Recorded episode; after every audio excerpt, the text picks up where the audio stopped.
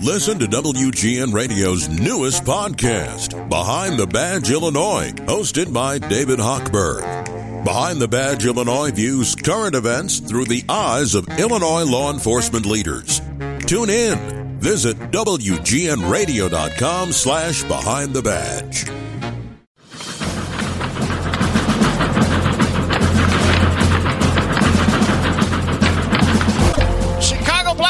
Look to ring in the new year by taking a win out of the Lone Star State tonight in the final game of a two game set with the Dallas Stars. The Stars needed overtime on home ice to secure a win on Friday night, but the Hawks are a confident group in second meetings.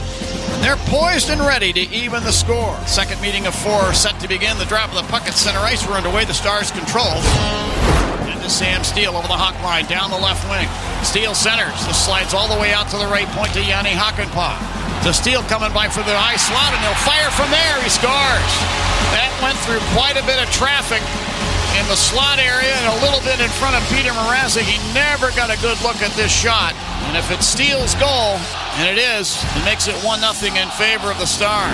Stars back the other way. Robertson to the hawk line on the right wing, steps across, fed the high slot. Suter moves in, fires, he scores. The veteran Ryan Suter, the Culver Academy product, 38 years old, the senior citizen on this Dallas team. He's been known to haunt the Hawks at times.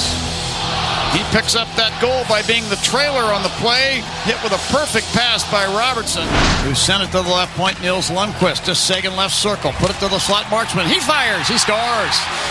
It's a power play goal for the Stars, who now lead the game five to nothing. Stars one for three on their power play. Some great puck movement on the part of the Dallas Stars. Put it in over the Stars line. Kurashev to the trailer. Guttman back over Kurashev. One time he scores! What the left wing circle. He had the goaltender Wedgewood all the way over to the right post, thinking that he was going to shoot the puck. And Bedard dished it off to a wide open Philip Kurashev for an easy power play goal. And the Hawks are on the board, trailing 5 to 1. Works his way free from a check. Hands it off. On the right side boards, the puck taken by Marchment. Then back to Seguin with a drive. They score. Well, this one hit a stick in front of Arvid Soderblom and deflects in behind him.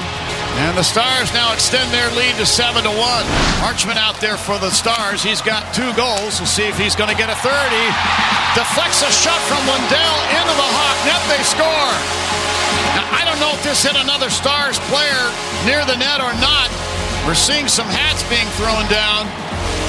And I believe this is Mason Marchment's goal. And yes, it is. It's his second hat trick of his career. And it's now 8 to 1 in favor of the Stars. Guttman centered over on the left wing side for Reichel. He mishandled the puck. The Stars will take it back. Steele into the Hawk zone, left wing side. Rolls it down in behind the net. 12 seconds left. Puck fed up the slot now. Harley will fire from near the left point. That deflects wide to the right wing boards. Steele there, flips it down behind the net. Crevier will get to it in the near corner, and time will wind off the clock. And the Stars have won consecutive games down here in Dallas against the Hawks.